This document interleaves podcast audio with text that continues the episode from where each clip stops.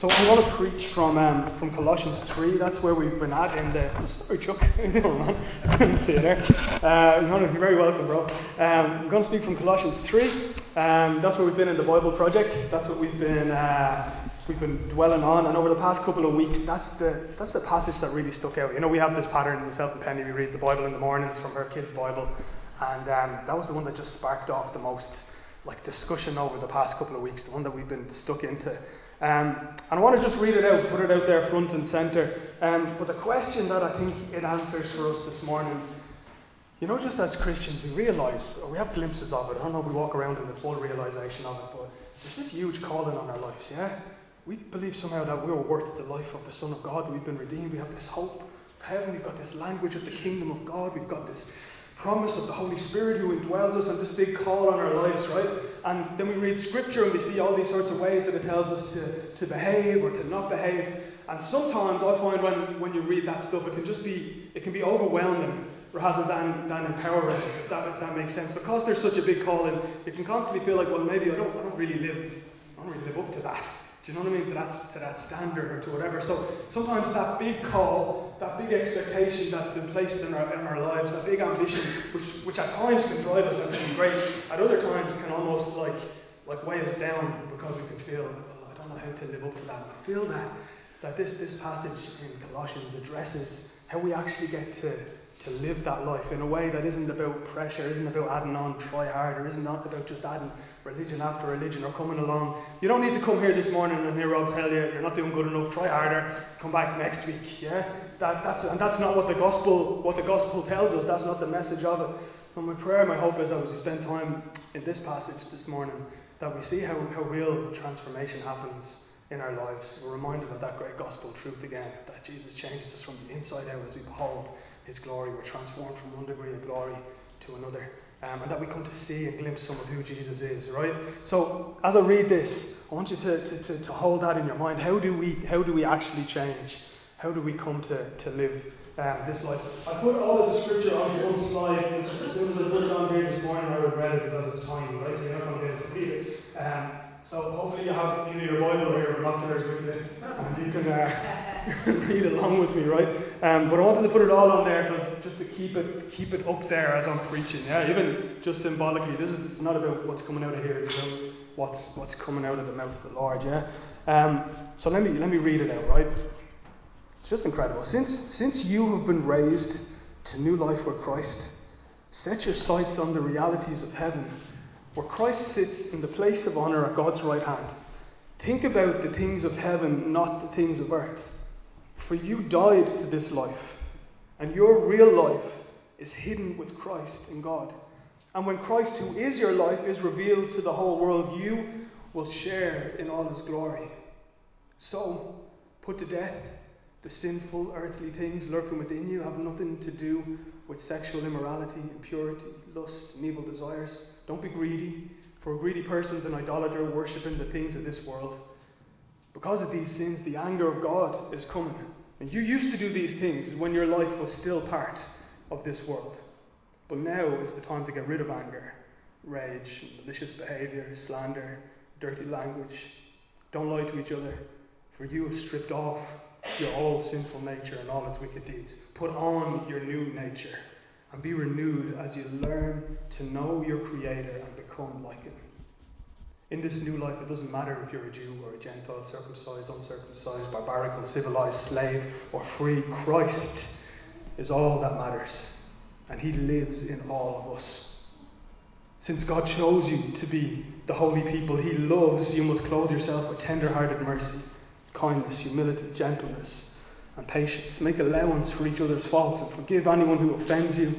Remember, the Lord forgave you, so you must forgive others.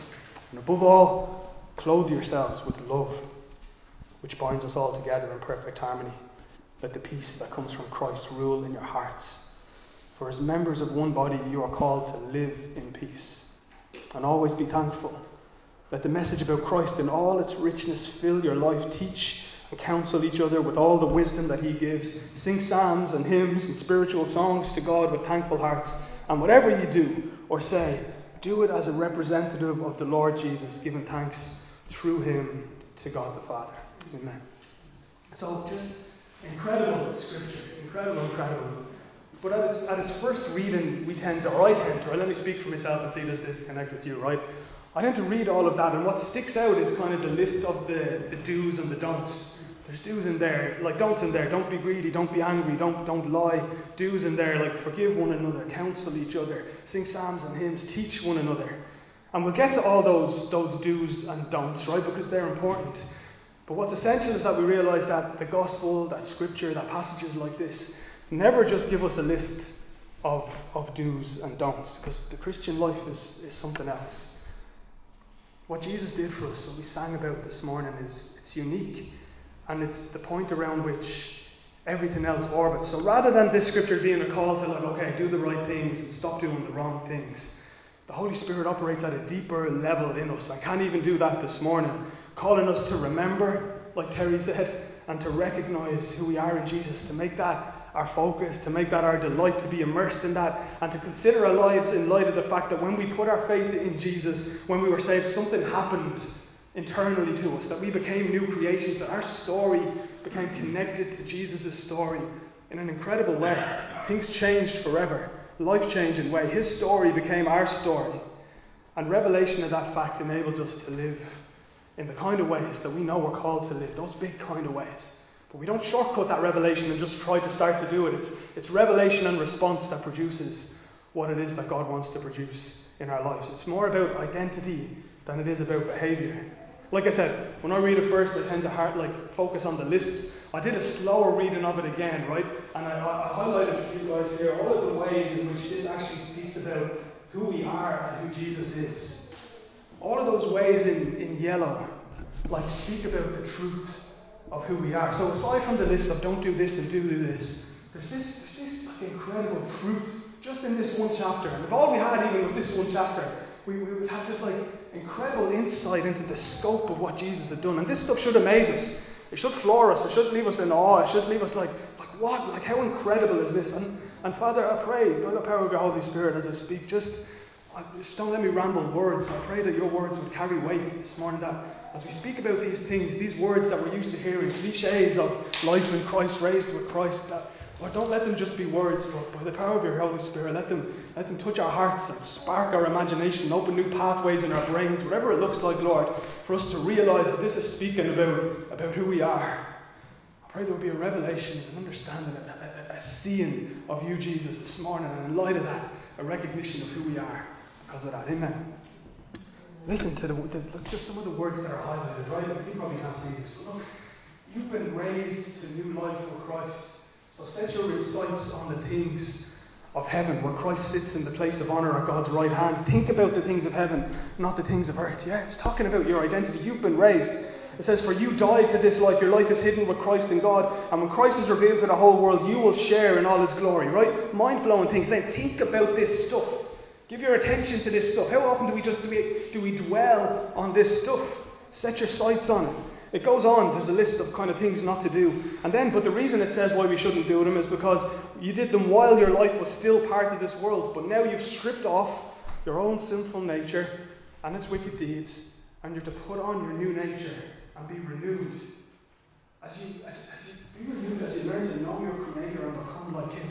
I mean, huge comment that's on us. Be renewed as you come to know your Creator and become and become like Him.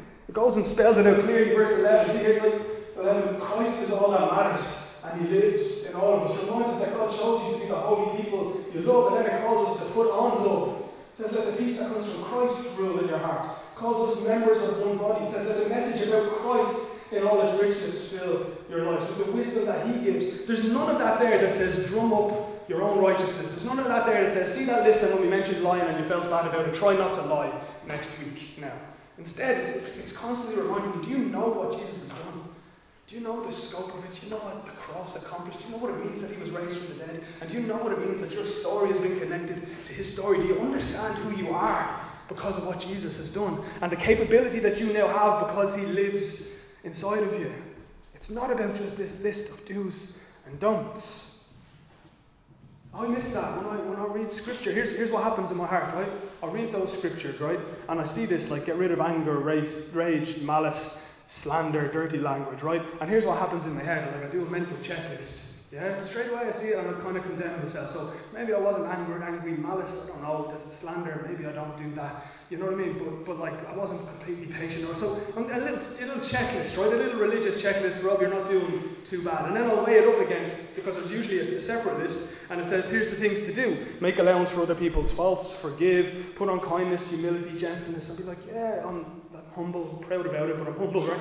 I'm like, yeah, put on gentleness. I can be gentle at times, but I'll like, I'll do this kind of like arithmetic to like, what way do I stand before God right now? Am I like, do the, do the positives outweigh the negatives? Yeah, and I think that's possibly what a lot of us do when we see this stuff, because that's where it hits home, because we know our own hearts, we know the way that we talk to our spouse or our kids or our boss or our subordinates or whatever it was during the week. We know the things that went through our mind, like when we woke up in the morning. We, we get it, and we do that, that analysis. But in the middle of all that analysis, you see how much of this is like is yellow, how much of this just speaks about the greatness of who God is. Like, and why is it that when we read it, we just pull out the bits that is about our own standard and our own behaviour? We have this tendency, for some reason, I don't know why, to forget about Jesus and to step into some righteousness of our own, to like want to stand before God or before men just based on the things that, that we've done ourselves. And but where does it lead, guys? It just leads to like like when is good enough good enough? Do you know what I mean? Like it's it's relentless. It's it's brutal. It's uh, it's ruthless. it's it's not satisfying. Like on and on again, we keep measuring our lives. We keep measuring our lives. We're not called to measure our lives. We're called to behold Jesus, be floored, be in awe of. The Bible tells us somehow when we do that, He changes us. That we become what we behold. That we reflect the glory of God, and that He changes us from the inside out. The only thing that, that, that, that looking at yourself, looking at those verses without beholding Jesus can produce in you is either despair or pride. One or the other. Despair, I'm not good enough. Pride, I think I am good enough. Like, neither of them are fruits of the Holy Spirit. Neither of them will lead you into life and life in all its fullness that Jesus offers. For some reason, our attention, yeah, tends to go inward rather than, than upward. That's why the scripture even opens with set your sights on the realities of heaven. Think about the things of heaven, not the things of earth. How is it that we could read that, the opener, right? I'm going to tell you, I'm going to tell you all the things here. Think about the things of heaven, not the things of earth. And then we read the list, and there's some things of earth, and our mind just like sucks us back into, into that stuff. The temporal rather than the eternal, the, the struggle rather than the victory. We need to remember Jesus. We need to give our attention to what matters, to set our minds on things that are above. And look, that's that's not easy. That's why we need one another. That's why we need church. That's why we need scripture. That's why we need to be closely connected especially I think in this age, right? I don't know, I didn't get to live in another age, but we live in an age where, where, where our attention is up for grabs, yeah? And it's like competed for at everything, like marketing, media, newspapers, but whatever. Like something is always out there looking to grab your attention. And we live in a technological age where, where your attention, believe it or not, this is your attention is the commodity that the biggest companies in the world are fighting over just to grab your attention. Why do they want your attention? So that they can, it becomes a commodity, so that they can sell it, so they can monetize it, yeah? So these things that we all carry in our, in our pockets, right, with the apps on them, they're cynically designed using the best of technology, the best studies in neurology and psychology and how the human mind works to leverage like how our, our, our brains work to cause us to engage with them more so that they can sell us more stuff, yeah? That's, exact, that's exactly how it works. It's cynical. It's not, it's not, these things don't exist to make the world a better place. There aren't companies out there like who are producing this stuff just like altruistically. You know, like these things exist to leverage your attention, to grab your attention. And they use like the most like in depth, like the best that human brains have to offer in terms of how we can cause people to engage with this. Even as I was writing this sermon, I compulsively reached for my phone 20, 30 times, yeah? And even if I didn't reach for it, a notification would pop up that causes me to grab it, yeah? And then when I grab it, like, so, so what happened just there? Someone, like um, Terry, speaking from Luke 22, and I was like, I'll look up Luke 22. I open Luke 22, my emails are already open, so I scan my emails, right? Before I go to the Bible app. It's just like, it's just designed to to, to grab you in. And it's like all of the, the money in the world is being aligned to get, can I get these people's attention? Can I get these people's attention? Because then I can either make money off it or I can sell it to somebody who wants their, their attention. We live, we live in that space. It's not a coincidence that we find ourselves addicted to our phones. They're designed to be addictive. Yeah? Like it's, it's designed to, to, to pull you in. And the truth is that in this age, unless you have a plan for how you're going to interact with that technology, with that stuff, that you'll be sucked into the behaviors that those, those companies, those corporations want from you. Because your, your attention is the biggest commodity around. People, the biggest commodities used to be natural resources, etc. But increasingly, the commodity that they fight for, that they compete for, is can I get people's, people's attention?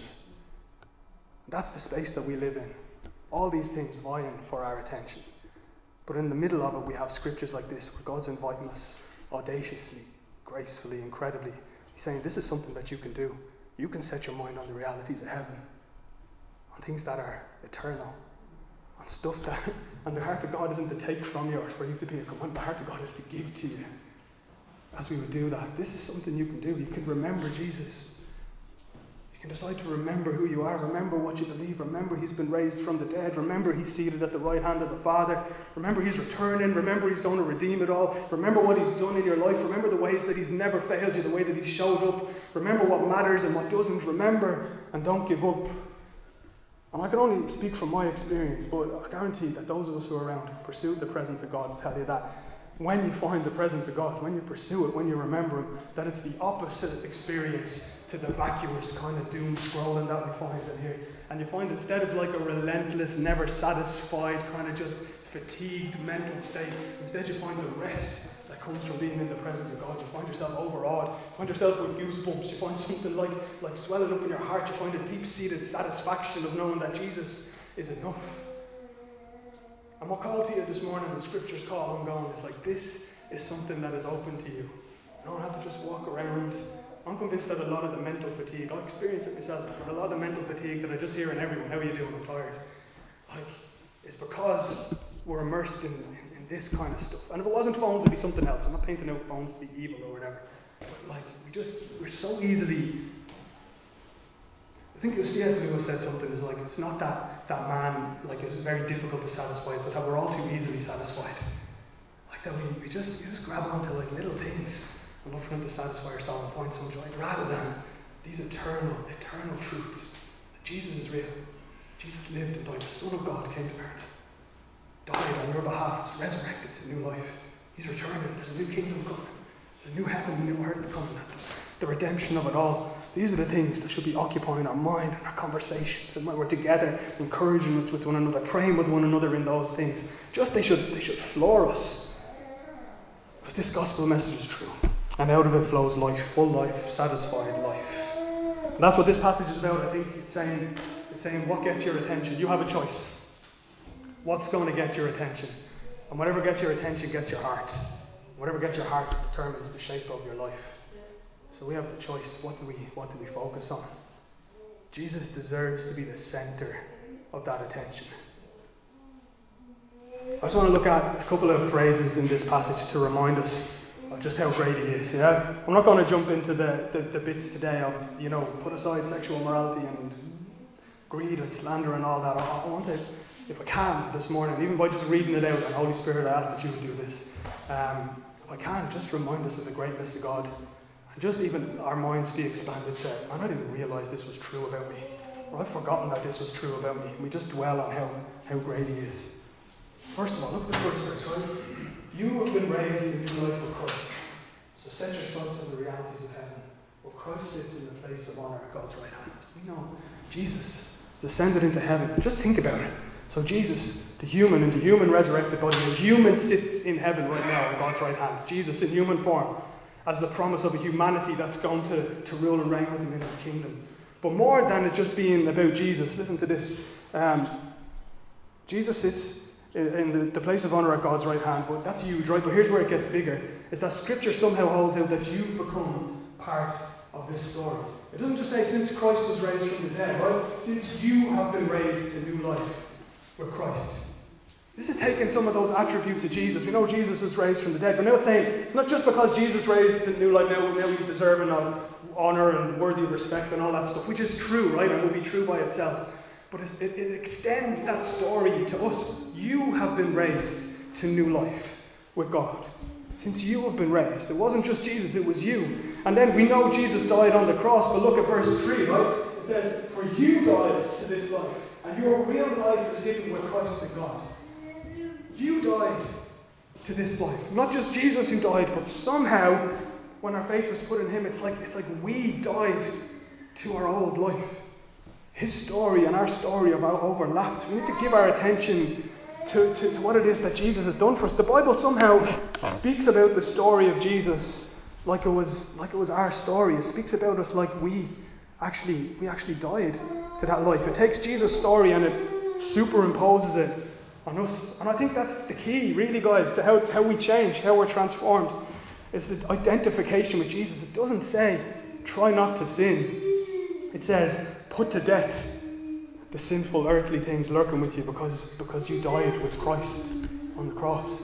It gets down to a deeper level of, of reality. There's something supernatural that happened to us when we put our faith in Jesus. It's not just Jesus as example, now try and live like Jesus lived. It's like somehow his story, came to dwell in us by the power of his Holy Spirit, became ours and we became something, something new. Not just try not to sin, it says you're dead to that. It was gone, it's crucified. Somehow, I think as Christians, we walk around believing, well, we're just always going to struggle with sin. And there might always be. Sin is always there. But we can take it a further extent and think, oh, we're powerless against that. That's something I'm just always going to, I'm just always going to deal with. Where Scripture holds out something different. Says that thing is dead. That thing, there's significance in the crucifixion of Jesus the Son of God, something happened at that point that made it possible for us to die to that old life, for that power to be to be gone. So when I'm struggling with sin, it's not just in the realm of self-discipline or trying harder. It's in the realm of like my identity with Jesus. I can realize and slow down and dwell on the fact that, that, that it's no longer I that live, but Christ lives in me, it says in Scripture. I've been crucified with Christ. The old is gone, the new has come.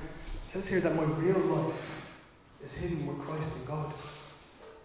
My real life, my eternal life is hidden with Christ in God. That's, that's huge. And dwelling on that, right? I know a minute to say it out loud, but if you took a piece of this scripture each day for the next month, just like dwelt on it, gave your attention to it, meditated on it, just what do them words actually mean? You know, what's the implication of that? That's true, what does that actually what's that actually mean for my life? That's that's nuts. Verse 7 it says about sin, right? So not just don't sin, it says you used to do this, these things when your life was still a part of this world. What's the implication of that? What's it saying? It's saying that your life isn't a part of this world anymore. What does that mean? What is it a part of? It's a part of the kingdom of God? Your real life is hidden with Christ in God. It goes to the core of this identity. This is huge, and I don't think we take a hold of it. I think we, we kind of struggle just walking around trying not to sin without, without like beholding these realities these things that are hard to grasp, right, and hard to struggle. That's why we need to set our mind on them. That's why we need one another. We need to, to meditate on them. But as we do, that they will become a reality in our lives. According to Christ, you're part of His kingdom. Your identity is righteous in Jesus. It's loved. It's forgiven. It's freed. It's accepted. You're a new creation. The old is gone. The new has come. That we need to realize who we are and act accordingly. The enemy would want you to act differently. The enemy would want you to just look at your behavior. The enemy would want you to like take your eyes off Jesus and just try and do your best, and then lead you into condemnation when you know your best isn't good enough. Or try and do your best, and then when you do something good, lead you into pride when you feel your best is good enough. Either way is a dead end. Two enemies of the gospel. This gospel that says you're so loved, you're so accepted, you've been made a new creation.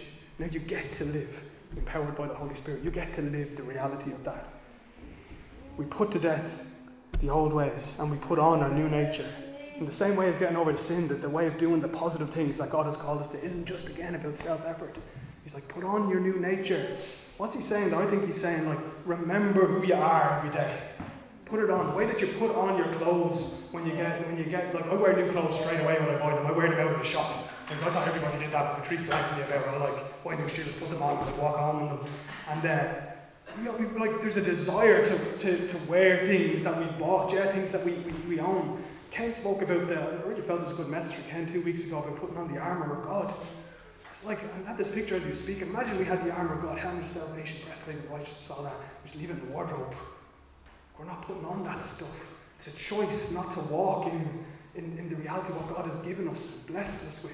And it seems ludicrous to us. But God speaks about it here. He's like, put on this stuff, put on your new nature, and be renewed. How? As you know your Creator and become like Him. Again, new statements, guys. You can know the Creator. Not just know about Him, but you can know you can know Him to the extent that you become like Him. What's that speak of intimacy? It speaks of being connected to the extent that you begin to, to, to, to, to mirror and reflect the attributes of your Creator. Huge. In this new life, again, where it speaks about the new things we do, not just do them, it's like doing them because you have a new life, put it on. Christ is all that matters. He lives in you.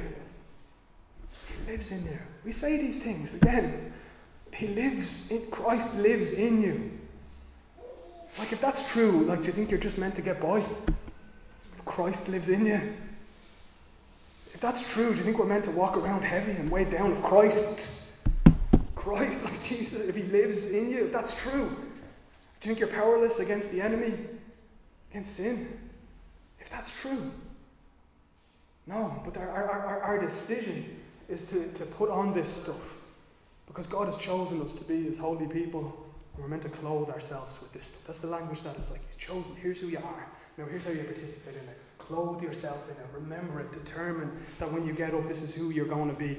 It speaks about clothe yourself in tender hearted mercy, kindness, humility, gentleness, patience, forgiveness. It's like getting up in the morning, it's like, this is who I am in God. So as I go out, this is what the world can expect from me. Like that I'm going to live with tender hearted mercy, with kindness, with humility, with gentleness. I'm going to put those things on, expecting that as I do, I'm empowered to live that way. I'm not just going to flow through life and see what happens. Is no, it's intentional. This is who God says I am. This is what the fruit of my life should be. I'm going to put that on and expect that that's what's going to happen as I live out. That people are going to be loved. That people are going to experience kindness and gentleness. They're going to experience the fruit of the Spirit through my life. I'm deciding to take a hold of those things day after day. Guys, we need, I'm convinced, like just like rhythms of life, ways of being together that, that, that, that makes that happen.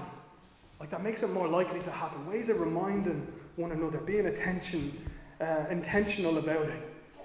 That we choose to give God our attention and we choose to put that stuff on and say, This is what the world's going to experience of me because this is who I am in Jesus. Is who Jesus says I am, and I'm going to, I'm to believe that. I'm going to step into that. I'm going to put myself in the way of awe of seeing Him, like Bernard opened with. We're putting ourselves in the way, in the way of Jesus. Of just recognizing, seeing who He is, dwelling on words like that that should blow our minds, and allowing them to giving ourselves the space to do that before we just run off to do whatever else it is, work or distraction or whatever. Is there anything that could be more worthwhile to do with your time than meditating on the Word of the Lord and allowing Him to blow your mind with who He is and who you are, allowing Him to infill you with His love? Is there anything? There's no religion, there's no good works, there's no, there's no nothing that's worth doing ahead of that. I could or should bypass it or take it over. I need to decide this is what I'm aligning myself today. It's, it's about our attention. And I'm convinced it's about being together as we do this. You know, look, we live in an individualistic world, and most likely, throughout my whole life, actually, when I hear sermons, here's where it goes in my brain. Like, okay, Rob, so now here's what here's what to do. Like, get up earlier in the morning, spend some time with the Lord by yourself, go for a walk by yourself, or do whatever. And some of that's probably because I'm an introvert, right? I like just being by myself, right? You don't have to convince me of that stuff. But uh, but the Bible, look at when read the last few verses here, and it speaks speaks in the plural. It speaks to a body. And the truth is, guys, that we need one another. And I, I, need you guys. And I'm not just saying that as some sort of way to convince you that you need me. I'm actually saying that to you people. I, I need you guys to live to live this life. Jesus has intentionally made us a body with different members. He's intentionally not given anybody all of the gifts that he gives so that we need one another. He's intentionally not given somebody all of the insight, somebody all of the, the faith. I need people who will be around me in my life that'll stir me up. I need people who will call me and pray for me. I need people who will call me and say, Rob, I had a word for you. I need people who will recognize when I'm not myself and they're able to call out, Rob, what's going on here? I need people who will recognize sin in my life that I'm blind to, who can call it out, who are close enough to me and who, who love me enough to say, Rob, let's get together and deal with this thing in the Lord. I need, I need that. And I believe that you need that. Because I believe Scripture says that we need that. And whenever it speaks about this stuff, it's not just about you and your relationship with the Lord. It's about us. It's about the body. It's about the family. It's about how we're connected to one another. And the final verse of it is, above all, clothe yourselves with love, which what? Which binds us all together in perfect harmony. And let the peace that comes from Christ rule in your hearts, For as members of one body, you're called to live in peace and always be thankful. Let the message about Christ and all its riches fill your lives, and look, teach and counsel each other with all the wisdom He gives. Sing psalms and hymns and spiritual songs to God with thankful hearts. Whatever you, say, you do or say, you do it as a representative of the Lord Jesus, giving thanks to Him. You see the plural in it. It's like, guys, remember, you're a body. Remember, you need one another. Like, like, speak to one another. Let the message about Christ and all its richness fill your lives. Teach and counsel each other with all the wisdom that He gives. There's wisdom that, you, that your brother or sister sitting beside you needs that you have. Things that you've learned in God, things you've walked in God, things that God gives you by the power of the Holy Spirit. But we need to teach one another. I love this space. I love that I get to teach. I love people who get to preach. I love that we get to come together on Sunday. But more and more, I'm just convinced, experientially and through Scripture, that it's not enough. It's not enough to have like an hour and a half together and then we go off and just live individually during the during the week. I, I just don't see that that's what God came to to reconcile us to Him and to reconcile us to one another. Yeah, I won't preach on again, but the, the demonstration that there's a oneness, there's a unity that the church is meant to exhibit that shows to the world that this has to be true that Jesus was raised from the dead. Because look at the way that they love one another. There's a reality in that. And it's only us, it's not us stirring it up, it's us living in the reality of God has connected us. We broke the same bread there and ate from the same loaf. We're connected in Jesus. And we need to put on that, that same unity. And I know, right, when it comes to this stuff, I know it's much easier, right? Believe me, if I could stand up and preach and say you just need to hear this and then go off and work it out yourself, that suits me. Yeah? That suits who I am as a person. Like that, like and that's what I would preach to you if I could. But it doesn't. It says that you need you need one another. You need to be connected to one another. And that, that I know as our individualists, some, some of you in your heart be like, I don't need anyone. Do you know what I mean? I can just I can do this myself. I have the capability. Or there's like awkwardness that gets in you know, what's that even look like, Rob? I think we need to normalise that stuff. We need to remember Martin when uh, like um, I don't know if still but when you were living in Greystones, I used to meet with you sometimes and you'd be just like, Oh, I just came from just had a bit of prayer with Tom there. Or just had like that sort of stuff just going on. Where it's just normal brothers to be together. Remember I had friends uh remember Sharon when uh, Wayne and Phil and them lads lived together down there in Drimnagh. And uh, I'd knock over to them and they'd just be like, Oh, we just had a bit of prayer there, we just had a bit of worship. Like that should be the norm in our lives that, that we're together doing this stuff. It's great to do it in organised gatherings, believe me. I'm not speaking against the Sunday morning or the Wednesday nights or whatever we have going on. That's brilliant, that's powerful, that's, that's amazing. And it's great to have that organised stuff. And God is there and He's present, and that's, that's, that's amazing. But beyond that, beyond that, that's just Monday morning phone calls. Lord, put you on my heart. Can we get, can we get lunch together? Let me tell you what the Lord is saying. Like that, we need to normalise, I believe, that deep level of, of intimacy with one another. And I know there's awkwardness that gets in the way. And I know there's like Irish begrudgery where we're afraid, like, oh, like, we step out, well, who will I think I am? You know what I mean? I'm not the pastor, I'm not whatever. Do you know what I mean? I'm reaching out in that way. But someone has to be bold enough to take those steps. Just like, let's walk together. Come over for dinner. And then we won't just talk about the football, we'll just share a story. We say what God's been doing in our lives. We say what God hasn't been doing in our lives. We feel a lack of it and we pray and encourage one another. Whatever it is, that there's a, there's a real overlapping.